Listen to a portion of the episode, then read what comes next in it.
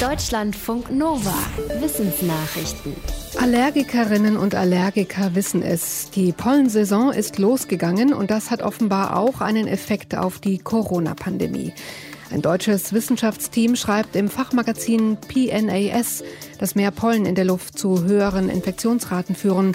Das haben ihre Daten aus 30 Ländern mit 130 Messstationen ergeben. Demnach steigt die SARS-CoV-2-Infektionsrate bei erhöhter Pollenkonzentration. Das hängt den Forschenden zufolge mit unserem Immunsystem zusammen. Sind Pollen unterwegs, wird unsere Körperabwehr heruntergefahren. Es werden weniger antivirale Stoffe, sogenannte Interferone, produziert. Mit weniger Abwehr steigt die Möglichkeit einer Infektion. Das Team stellte fest, dass mit steigender Pollenkonzentration die Infektionsrate stieg, bei 100 Pollen pro Kubikmeter Luft um 4 Prozent. In der Spitze kletterte die Infektionsrate so um bis zu 20 Prozent. Gab es zur gleichen Zeit einen Lockdown, dann halbierte sich die Infektionsrate. Die Forschenden sagen, dass sich gegen den Pollenflug nichts machen lässt. Hochrisikopatienten sollten aber über den Zusammenhang informiert werden und sich mit entsprechenden Masken ausrüsten. Deutsche mit Migrationshintergrund gehen offenbar seltener zur Wahl und sind wohl auch sonst weniger politisch aktiv als andere Menschen in Deutschland. Eine Forschungsgruppe hat untersucht, wie sich Zuwanderer an der Bundestagswahl beteiligen. In der Studie des Sachverständigenrates für Integration und Migration kam raus, Während von den Deutschen ohne Wurzeln im Ausland knapp 86 Prozent nach eigener Aussage beim letzten Mal wählen gegangen sind, lag der Anteil unter Migrantinnen und Migranten bei um die 65 Prozent. Dabei war die Quote etwas geringer bei Menschen, die selbst im Ausland geboren waren. Ihre Kinder gingen schon etwas öfter zur Bundestagswahl. Offenbar spielen auch die Herkunftsländer eine Rolle.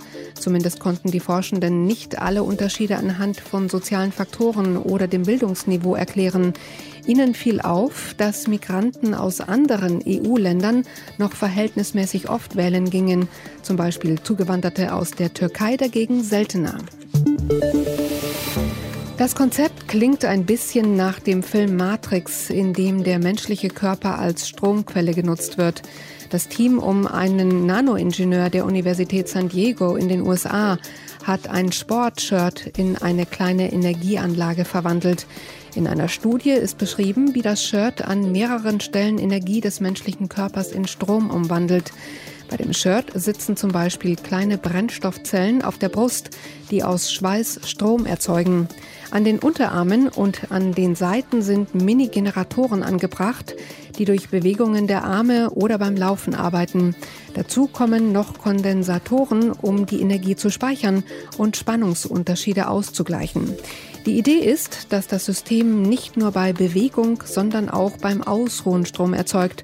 Die Ausbeute reichte im Test, um für eine halbe Stunde eine Armbanduhr zu betreiben. Der Neandertaler ist in Nordeuropa wohl schon früher ausgestorben als bisher angenommen. Forschende aus drei Ländern haben alte Knochen noch einmal untersucht. Sie kommen in ihrer Studie zu dem Ergebnis, dass diese deutlich älter sind als bisher vermutet, nämlich bis zu 20.000 Jahre älter. Das Alter von Knochenfunden aus Belgien wurde demzufolge noch einmal mit der Radiokarbon-Methode bestimmt. Die Forschenden nutzten dabei Aminosäuren tief aus dem Inneren der Knochen und wollten damit verhindern, dass das Ergebnis verfälscht wird, zum Beispiel durch Erde vom Ausgrabungsort oder sogar Kleber, der noch von Ausstellungen im Museum an den Knochen haftet. Die Forschenden kommen damit zu dem Ergebnis, dass die Proben mindestens 40.000 Jahre alt sind und nicht erst 24.000 Jahre. Sollte der Neandertaler in Nordeuropa früher ausgestorben sein als bisher angenommen, müssten auch andere Funde neu sortiert werden. Es könnte zum Beispiel Werkzeug, das bisher noch den Neandertalern zugeschrieben wurde, von ersten modernen Menschen stammen.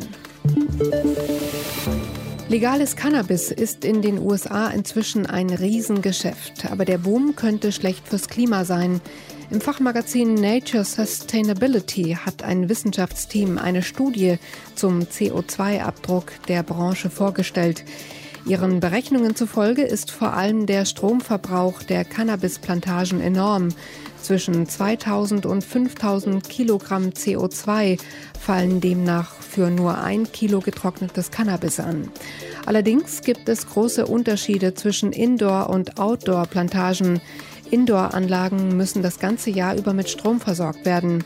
Für Wärmelampen, Heiz- und Belüftungssysteme. Entscheidend ist auch, in welchem Bundesstaat angebaut wird.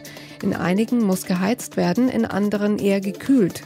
Auch die Gesetzeslage hat ihren Anteil. In Colorado müssen etwa Anbau und Verkauf nah beieinander liegen, was dazu geführt hat, dass mitten in den Städten riesige stromfressende Indoor-Anlagen hochgezogen wurden. In den USA ist der Verkauf von medizinischem Cannabis in 32 Bundesstaaten erlaubt. In 15 Bundesstaaten ist auch der Gebrauch für nichtmedizinische Zwecke legal. Ein Schneckenkopf, der ohne Körper überlebt und genüsslich weiter Algen frisst. Diese Beobachtung hat selbst die japanische Biologin überrascht, die die Schnecken schon länger untersucht.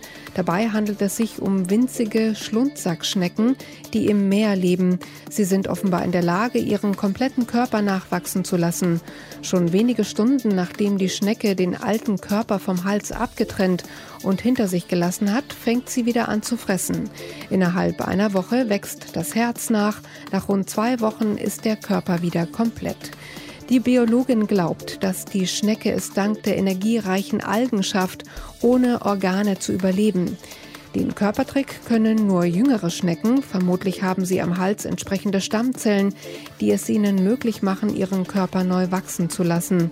Warum sie das machen, ist unklar. Vielleicht werden sie auf diesem Weg Parasiten los, die ihren alten Körper befallen haben. Deutschlandfunk Nova